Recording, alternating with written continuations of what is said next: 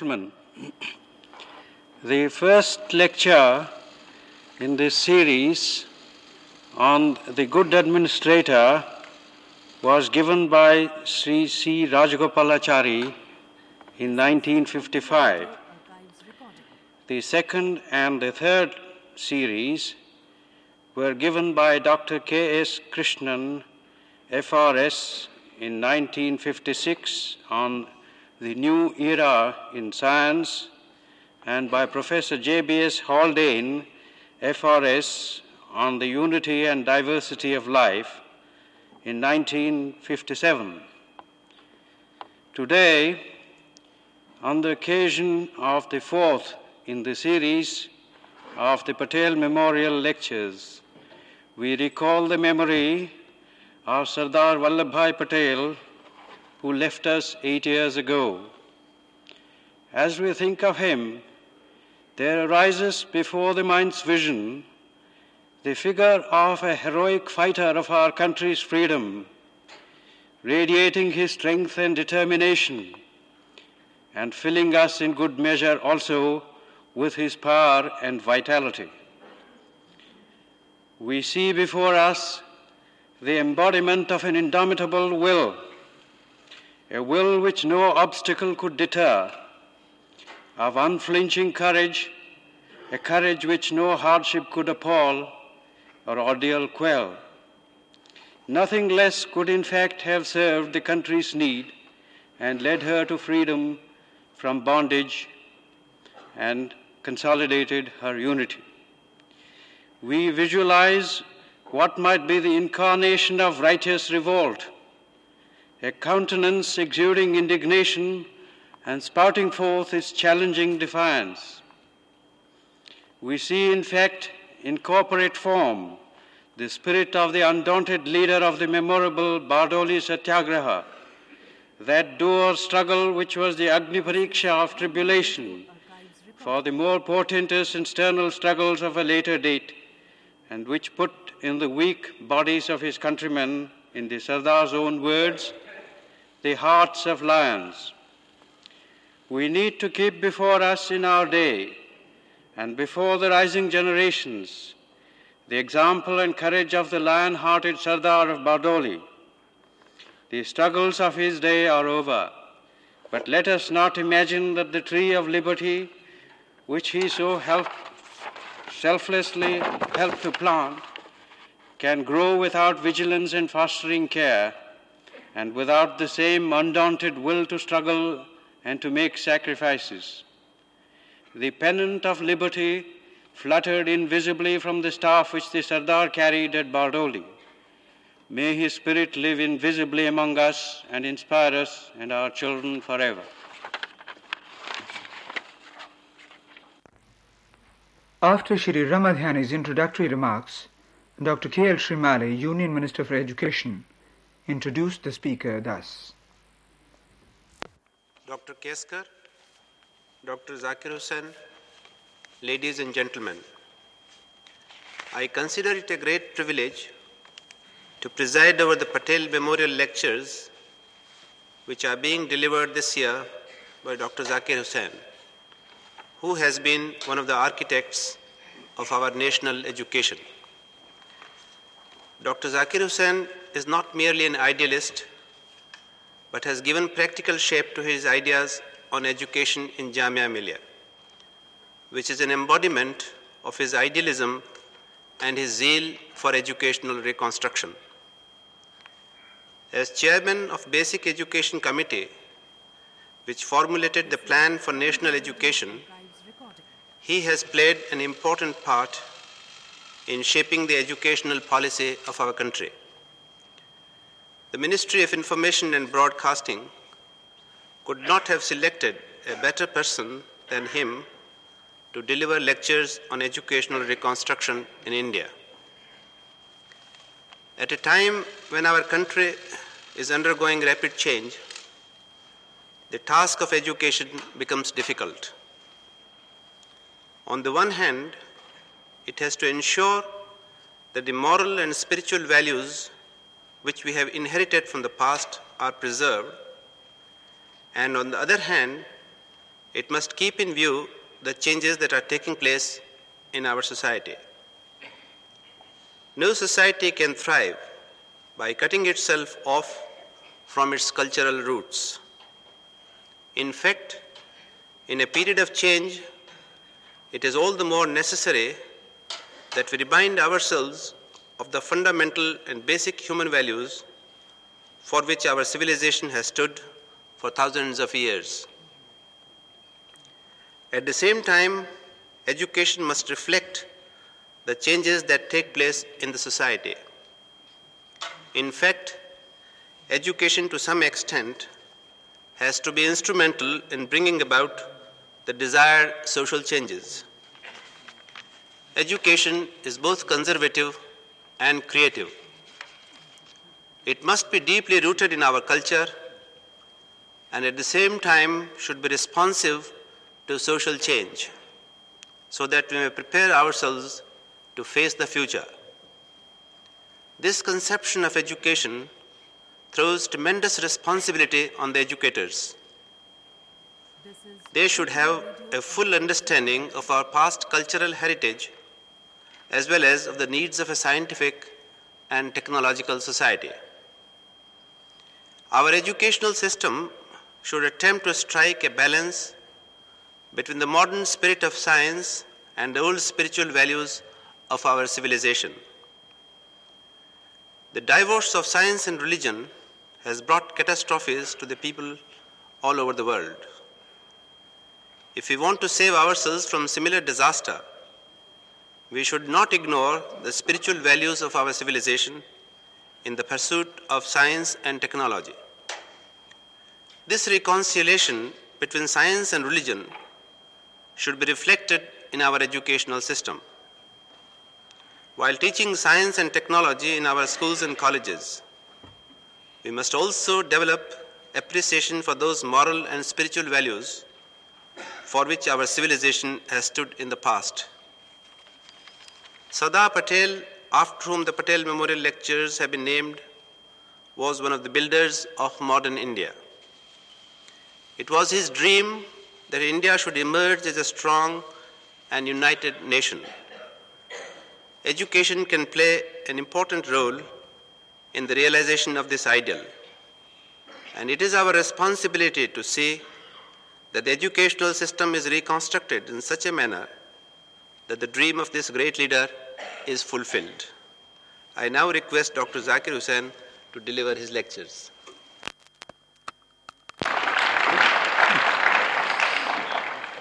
Dr. Shrimali, Dr. Keskar, ladies and gentlemen.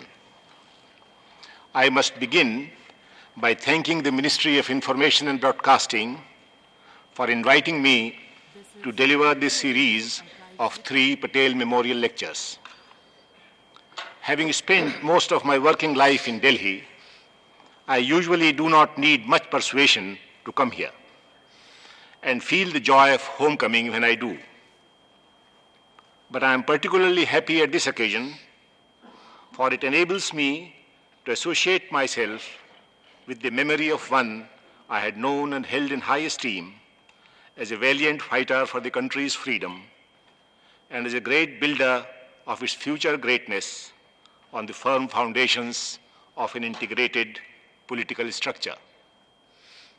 The bringing together of ill assorted administrative units into a balanced pattern by integrating more than 550 princely states with the rest of the country was made possible only by the wisdom and the strength of the great Sardar. The precision of vision, the sureness of touch, the almost uncanny grasp of detail, the firmness of grip, the understanding of men and affairs, and the rare quality of transmitting to the means the urgency of a great end, these and similar qualities which manifested themselves during the achievement by this greatest statesman of the stupendous task he had set himself and which he accomplished with such unusual thoroughness, ensure for him an immortal place among the great architects of our national life. let us pay our tribute of admiration and gratitude to his memory. In doing so, however, we may not forget that the edifice of national life is never complete. It is always under construction. It grows and expands. The details within its broad constructional outlines constantly demand elaboration. Its innumerable elements have to be kept in organic balance, for each one affects and is affected by all the others. The process of integration does not end with the integration of administrative units. It's a continuing process, and in the broad outline we have chosen for our national development, this unending process is the very basis of our national existence. For we have chosen to organize our people's, people's life as a secular democracy. And since we are resolved to evolve for ourselves a socialistic pattern of society, also a social democracy. Education, true education, is the life breath of such democracy. This may sound a platitude, but a little thought would show that it's only too true. Other forms of social organization can do and have done with the provision for the education of the elite only, and left the rest to fend for themselves as best they might. Or they can have and have had varying types of provision of schooling for the various classes and the different ranks. These knights and citizens and gentlemen, these patricians or merchants or guildsmen, had their own more or less defined educational ideals. In many cases, these varied ideals found a shared basis in a common religious belief. This is not possible in a secular society, for the comprehensive society, which contains the various sections and communities and professions, is not a religious unity.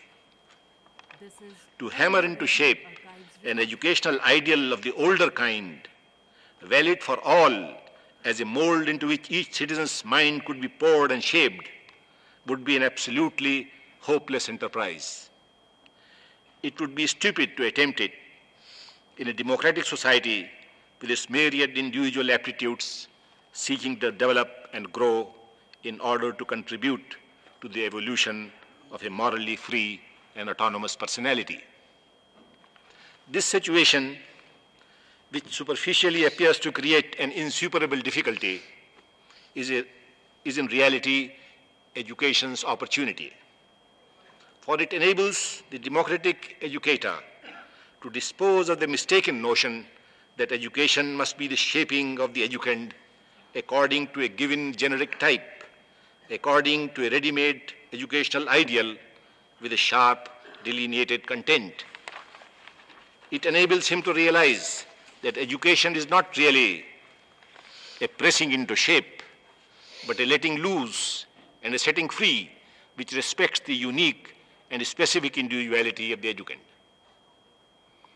It gives him an opportunity and presents him with a challenge to initiate a concept of education which can be the basis of educational reconstruction in a secular social democracy.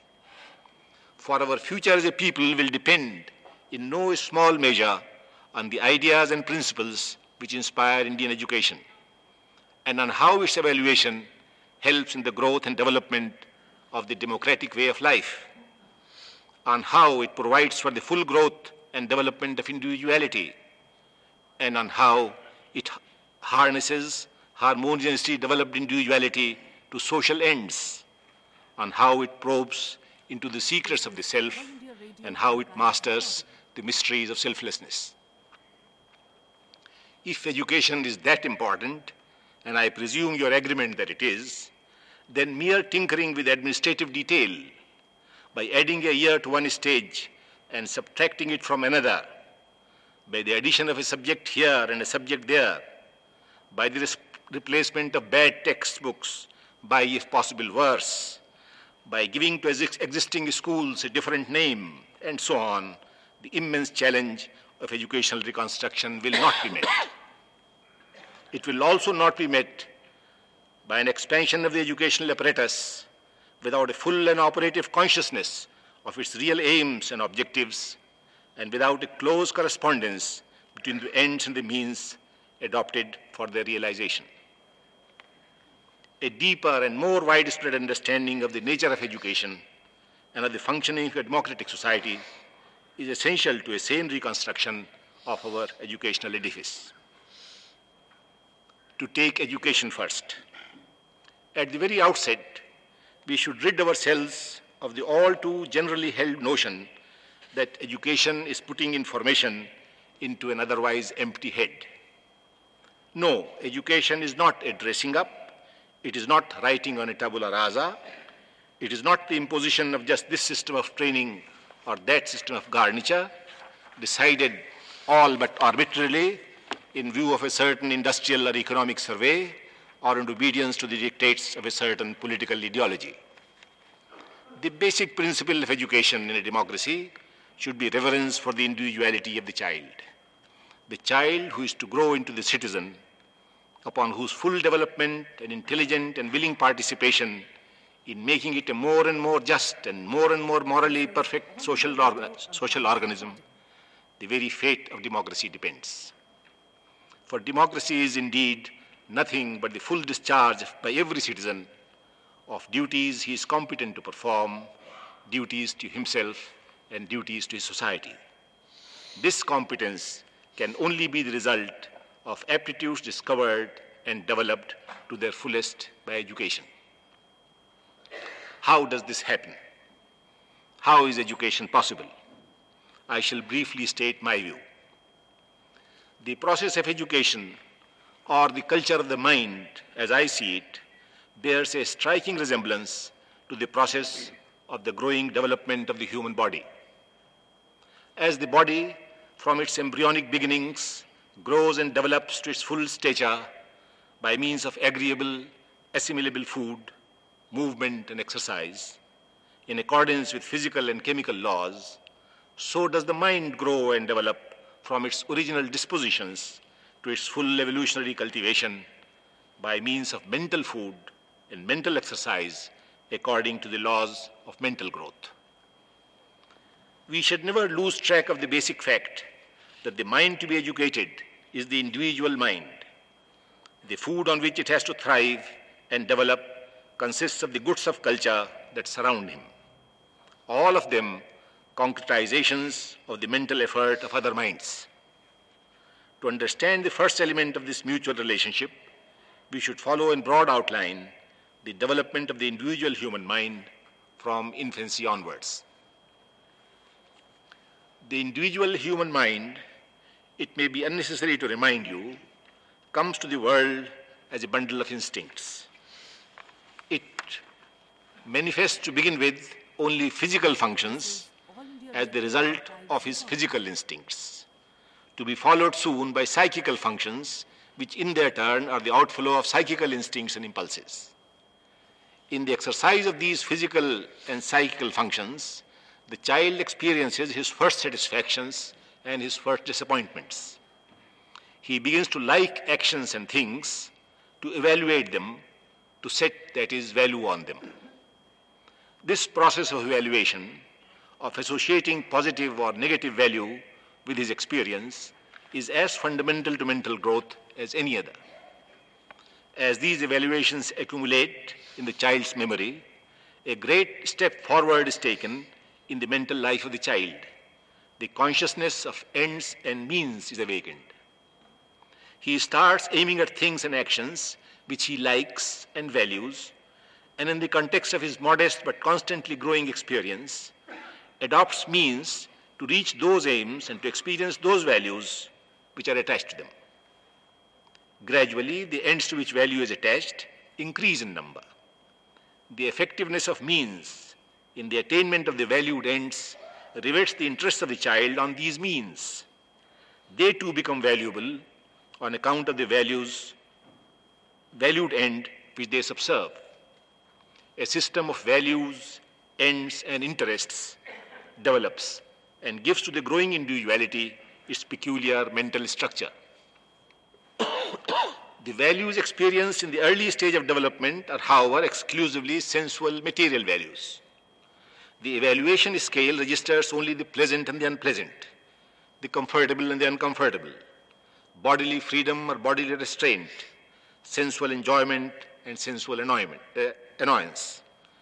The whole system of values, ends, and interests remains, so to say, on the sensual level, a level which is shared by the higher animals with man in varying nuances.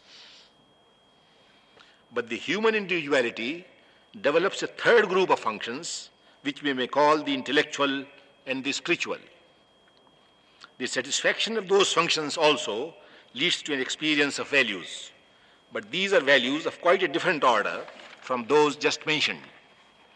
One has only to mention them by their names the true, the beautiful, the good, and the holy, as against physical health, pleasure of the senses, material gain, and sensual love, to indicate the vast difference that separates them.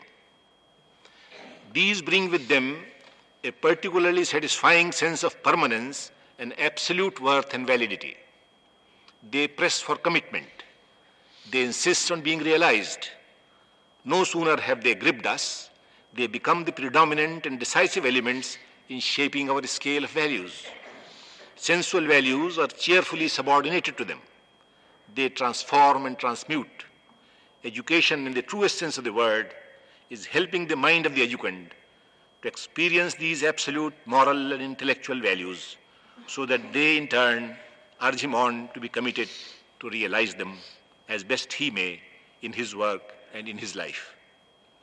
As man's animal being expresses itself in the realization of ephemeral subjective values, his moral and spiritual being propels him to experience and realize permanent objective values. They give a meaning and purpose to his existence. For the animal, life has no meaning and no significance. It has no self chosen purpose, it just lives on as it must. Man, on the other hand, when he has once experienced these moral absolute values, commitment to them gives a meaning and significance to life. The service, the maintenance, and the realization of these absolute values, they lend eternity to his moments. Now, the mind can experience these ultimate values only through the goods of culture which it comes across and which in their turn are the product of the mental effort of some other individual or group of individuals who have concretized these values in them. These cultural goods of society are represented by its sciences, by its arts, its techniques, its religions, its customs, its moral and legal codes, its social forms, its personalities, its schools, its institutions, and so on. They are all of them, in the last analysis, products of the intellectual and moral energy of individual or collective minds. They are the intellectual and moral values of mind objectified. They are the expressions of man's moral and spiritual being. These goods of culture are the only means of setting the educational process into motion. They are the only food for the nourishment of the human mind. The encounter with these cultural goods is mediated by the home, by the school, the institutions of higher learning, the public institutions, and the all embracing activities and examples of public life. The growing mind takes hold of them unconsciously at first and more and more deliberately later and uses them for the specific human development. When these goods of culture are so used, they become educative goods. They were first products of culture. Cultivated minds had produced them. They now cultivate minds, educate them. It is, however, important to remember that every mind cannot make use of the same cultural goods for its cultivation. Every individual has from birth his own specific way of reacting to the world of men and things around him. We trace this to the peculiar configuration of his physical and psychical functional dispositions and call this specific mode of reacting, which expresses itself in feeling, willing, and acting, as well as in perceiving and thinking, his native individuality. on the foundations of this indi- original individuality, hardly susceptible to any significant change, is built up with the help of the objective culture in which it lives and moves and has its being, a more developed individuality, a Lebensform, a life form, as Spranger has called it. Education is the individualized, subjective revivification of objective culture. It is the transformation of the objective into the subjective mind. It's an individually organized sense of values awakened by goods of culture, which are embodiments of the values accessible in experience to the person concerned. If this is what education is or should be, there are two kinds of considerations which deserve our attention. Firstly, considerations which, in my view, hold good for all education. And secondly, considerations which should be kept in view in the education which society organizes for all its members. I shall take the first group first considerations which hold good for all education. Of all the principles which flow out, as it were, from the concept of education as I have formulated it, the one that appears to be of special significance for a democratic society, and which is perhaps the most commonly ignored in all educational organization, is the principle of individuality. It says what should have been obvious as the basic axiom of the educational process that the cultivation or education of the individual mind is possible only by means of cultural goods whose mental structure wholly or at least partially corresponds to its own mental relief. The specific mental constitution of the educand, namely his individuality, determines his original indigenous system of values, ends, and interests. These are directed toward goods of culture, which are the products of similar mental constitutions, embodiments of similar values, achievements of similar ends, and realizations of similar interests. This system of values, ends, and interests, which characterizes each individual, may be said to represent the totality of the individual life. And so, in the pursuit of those interests, all the aspects of individuality get, so to say, their exercise and attain their growth. This is then followed by grasping and grappling with similar cultural goods of higher complexity, and the mind proceeds from strength to strength in its development. And what is quite natural, these interests usually branch off into newer and fresher side interests, and these new interests sometimes vie with the original ones in importance and vehemence, and are responsible for the growth and development of the other constituents of the individual mental structure. The original technical practical interest of an active boy may well grow into theoretical and aesthetic and even religious interest. But by and large, you cannot hope to educate the theoretically inclined boy or girl except through the theoretical goods of culture. And you can bring him to a more or less effective understanding and appreciation of the other regions of culture also primarily through theoretical goods. The true culture of the mind of an aesthetically gifted pupil is possible only through goods of the aesthetic type. One would attempt in vain to educate him through goods representing a theoretical or practical mental structure. The door to culture can be opened for him only by means of the goods of the aesthetic type. Once this door to culture is opened by the key specifically suited to a certain pupil, many avenues may lead into the vista. For regions of culture are not isolated islands, entirely detached one from the other. They are joined to each other by a thousand connecting links. From art to science and technique, from science to art and technique, from technique to science and art, a thousand transitions in a thousand nuances are possible. But if some of the forms of psychic structure are entirely absent from a mind, then the cultural goods corresponding to them cannot be the means of cultivating it.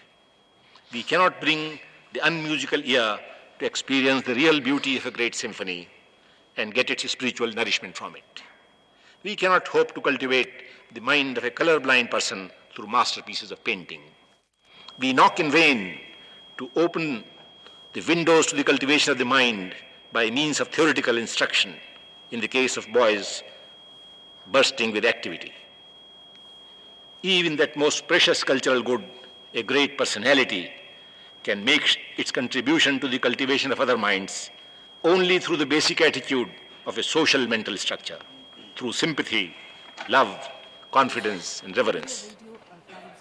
Even personality can speak to us only in our language, the language of our soul, which is the language of our specific mental constitution. Entirely alien structures represented in a personality are beyond our comprehension, and we can pass such personality by without being any the better for it. Personalities embodying mental structures analogous to our own can grip us as few things can and help us in the course of our intelligent, moral, intellectual, moral, and spiritual development. The basic axiom of education is the congruence and correspondence of the mental moral structure of mind of the educand and the structure of the good or goods of culture serving to educate, cultivate, and develop it. Culture, as Simmel has well said, is the path of the mind's sojourn from a narrow, closed unity through an unfolding, expanding diversity to a developed, expanded unity. I do not propose to detain you here with the extremely valuable and interesting work that has been done on the classification of individual mental configurations. That would take long, and length can, in a lecture, render the interesting, at least boring. But I do wish to share with you a classification which has been suggested by the great German educator Georg Kerschensteiner. I do so especially because I would be using some of his terminology later in these lectures, and because his work is not so well known in this country, and if I may interpolate a personal remark, also because I owe almost the entire framework of my educational thinking to him, with the subsequent privilege of sitting at Gandhiji's feet and working out some of his educational insights helped to strengthen and deepen and enrich, and to make a shaky theoretical structure a part of my being, for it transmuted words into commitment. Kerschensteiner starts by noticing, you would find that on the blackboard. Kerschensteiner starts by noticing two basic psychological dispositions of individuals contemplative and active dispositions. Pure contemplation does not concern itself with action, acting on, or producing anything in the outside objective world.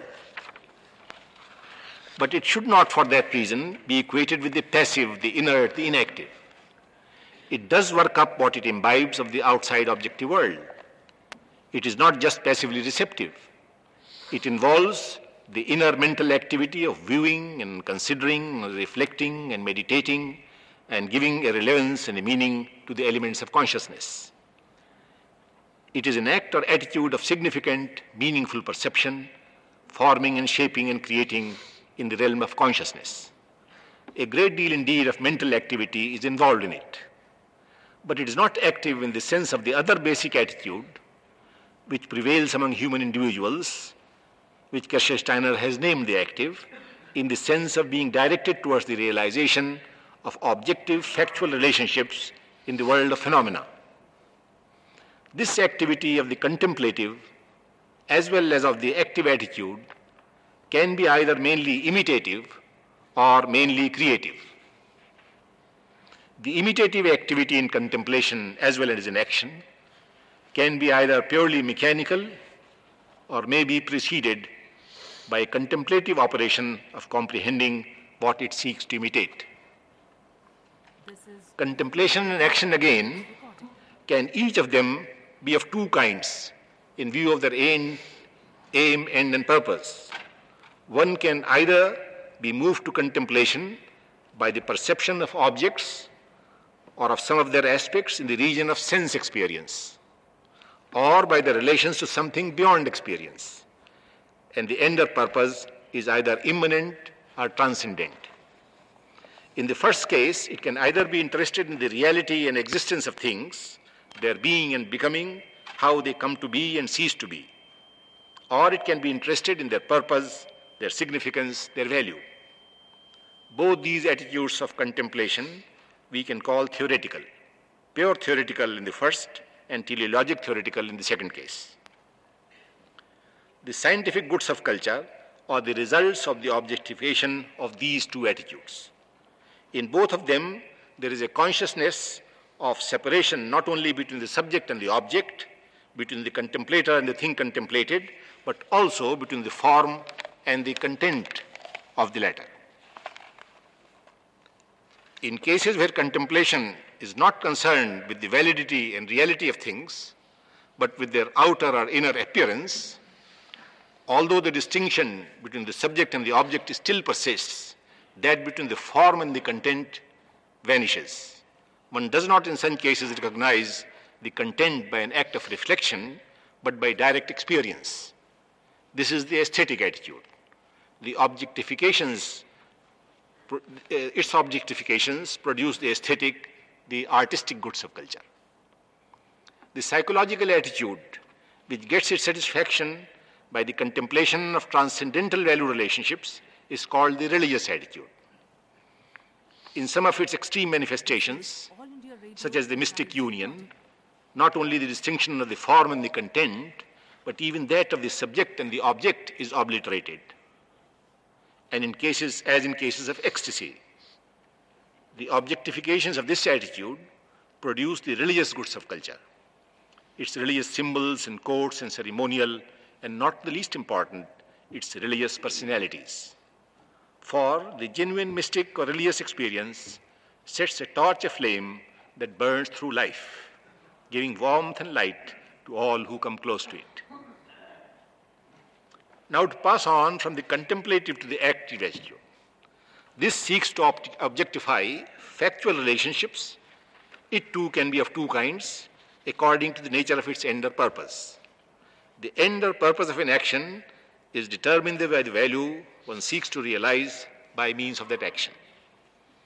The satisfaction one derives from an action is due either to the value which the action has directly for the doer or to the value which it has in producing satisfaction in others, which is the same thing as saying that the active attitude is either egocentric or self centered, heterocentric, or other centered. The egocentric active attitude, again, can either aim, aim at the acquisition, preservation, and expansion of the material apparatus of life, or at the enrichment and ennoblement of one's moral personality. We may call it egocentric material in the first case, egocentric ideal in the second. The roots of egocentric action lie in the soil of self preservation and self assertion, those of heterocentric action in sympathy and affection. The heterocentric active attitude can aim at, firstly, the satisfaction of someone, not the doer, or of some group to which the doer himself does not belong. Or it may aim at the satisfaction of a group of which the actor is himself also a member. We have the altruistic attitude in the first case, the social attitude in the second.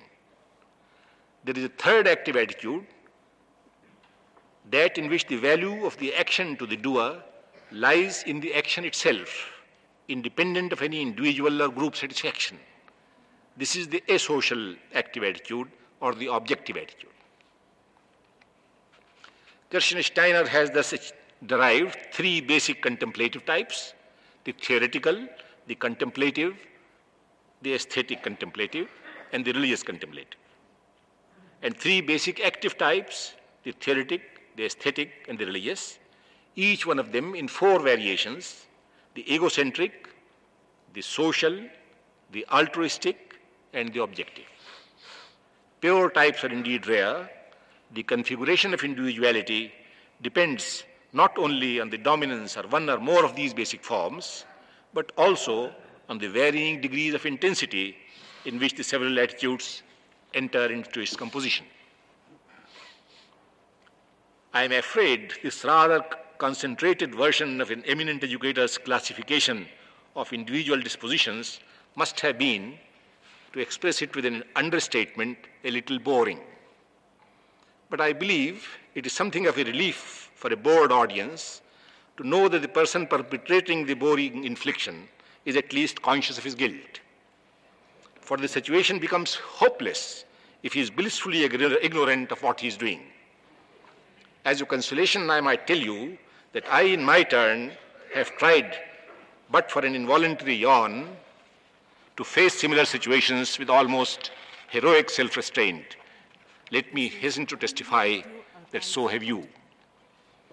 Pleasantries apart, I do think that one of the most fruitful tasks of scientific education and cultural psychology should be to discover the various types of mental structures and values and interest systems on the one hand, and the educational values immanent in cultural goods of different kinds on the other. Much work has already been done in these fields, and although Indian educationists and psychologists may well be expected to exert themselves to extend the frontiers of knowledge in these fields, educational policymakers and educators may apply themselves to the more modest and less high sounding, but perhaps the more urgent work of using the insights that are already available. I now come to the second principle. A corollary of the principle of individuality in education is the consideration due to the stage of development of the educand. The process of education is a continuing process in which the journey is as important as the destination. For indeed, one never arrives. Every stage in it has its importance and significance. It would be thoroughly mistaken to consider the various stages as merely preparatory to something that is supposed to happen at the remote end. A rather early and elementary stage in the progress of education, graduation, or well getting a doctorate, is raised to the thoroughly undeserved pedestal of being the end, where one might stay put, making the rest of the lifelong adventure of education almost meaningless, and vitiating with almost vicious thoroughness the enchanting and energizing march through the earlier stages in which enough strength could have been built up for the equally, perhaps more exciting journey ahead. The immediate can be sacrificed to the ultimate in education only at the latter's cost. All preparation, as the great German educational thinker Schleiermacher has somewhere aptly observed, all preparation must at the same time be satisfying experience. All satisfying experience also a preparation. It should be the concern of every well organized system of education not to seek officiously to influence the speed of the pupil's mental growth. If the school is not to be a training factory for producing men as if they were machines designed to perform predetermined jobs, if, it's to be, if it is a place of education as it well might aspire to be, it should provide for the development to maturity of every stage in the pupil's growth, and also to be vigilantly on guard lest it miss the evidences of the onset of the next stage. For pulling and pushing can both be disastrously bad in education. Kerschensteiner has in his Theorie der Bildung characterized three chief periods of development in early life each of seven years' duration. The first period, up to seven years of age, he calls the age of play. The second, from seven to 14, the age of egocentric. And the third, from 14 to 21, that of heterocentric interests of work. Each stage should be respected in its own right and not made subordinate to the succeeding ones. The spontaneity of play and its carefree objectlessness should not be destroyed in order to train in skills. Play is its own end. The child in the age of play does not set himself any objective outside the play. He does not even aim at developing skills for playing the play better. We could, if we were wiser and not only older, so direct his play that he might, in the course of his pleasurable activity, by repetition of actions or otherwise, develop a certain skill in their performance, and this might serve in the succeeding period of work as means for the fulfillment of his self set aims, and he might then deliberately develop them further with that end in view. Play may not be sought to degenerate into a task. The age of egocentric work, which emerges almost imperceptibly out of the play age, is still characterized by an active, but this time purposive, practical disposition, partly technical and partly social. Except in very rare cases, theoretical and aesthetic contemplation seems still to be rather remote in the age from 7 to 14. The school should, in the case of pupils of this age group, provide for satisfying the active practical urges. It may arrange the work projects in such a manner that without depriving the pupils of the satisfaction that would come from the exercise of the practical, technical, and social urges, the foundations of theoretical and contemplative activity at a later period are perhaps also laid. The opposite tendencies observable in most school systems of premature forcing of the talented, usually prompted by highly educated parents who want their child to have several tries at competitive examinations, and the unimaginative exercise of bureaucratic uniformity, which seeks to hold back the hare to march in step with the tortoise, both offend equally against the consideration due to the actual stage of development of the child. I now come to the third consideration. The first two considerations we have already dealt with as throwing out the concept of education as an inner formation and not an outward addition. The considerations, as you would remember, of the natural individual makeup of the educand and the particular stage of his development are both of them of basic importance in the classification and organization and building up of types of schools in a system. The third and the fourth consideration, which I will now place before you, are concerned with the operation of the Educative Act. These are the principles of totality and of activity. I feel I have just time enough today to deal briefly with the first of these, namely totality.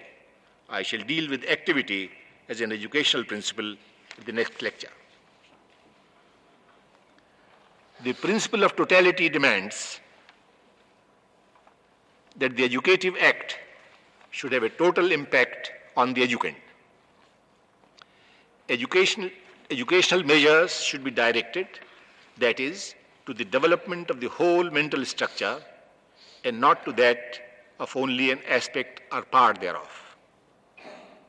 No less an educator than the great Pestalozzi cried himself hoarse bringing home to people the organic unity of the educative activity. It's concerned at the same time with what is termed the intellectual, the moral, and the physical basic powers of the child, or in simpler language, of the head, the heart, and the hand. In our own land, Gandhiji, with his extensive and loving observation of child nature, his uninhibited ability to feel one with children, and his deep insight into their potentialities, gave all the weight of his great personality to this as also to the principle of work as a potent instrument of education.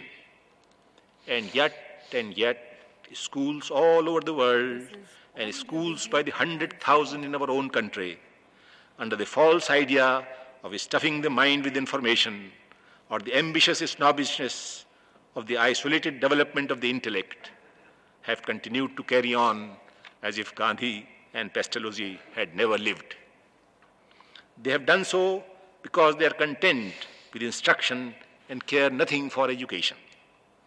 They are content with increasing the pupil's efficiency in certain operations and skills and can conveniently ignore what to them seems to be a minor consideration as to what sort of a man he will grow into.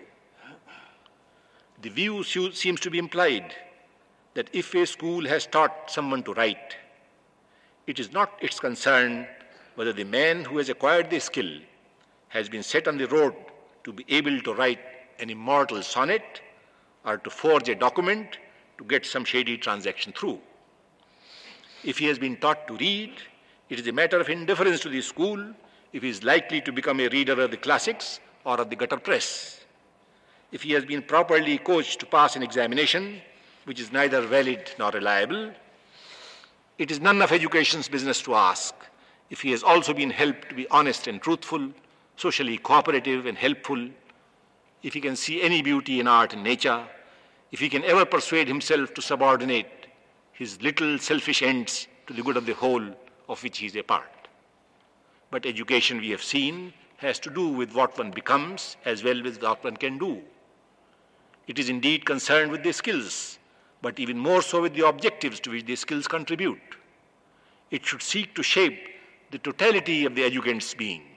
The school, therefore, that aims at the realization of the growing moral and intellectual self can hope to achieve the same only if it grips at every turn the whole of this growing self. That is the entire values, aims, and interest system of the educand. The more and the oftener it can do this, the more effectively will it have a total impact on the pupil's development.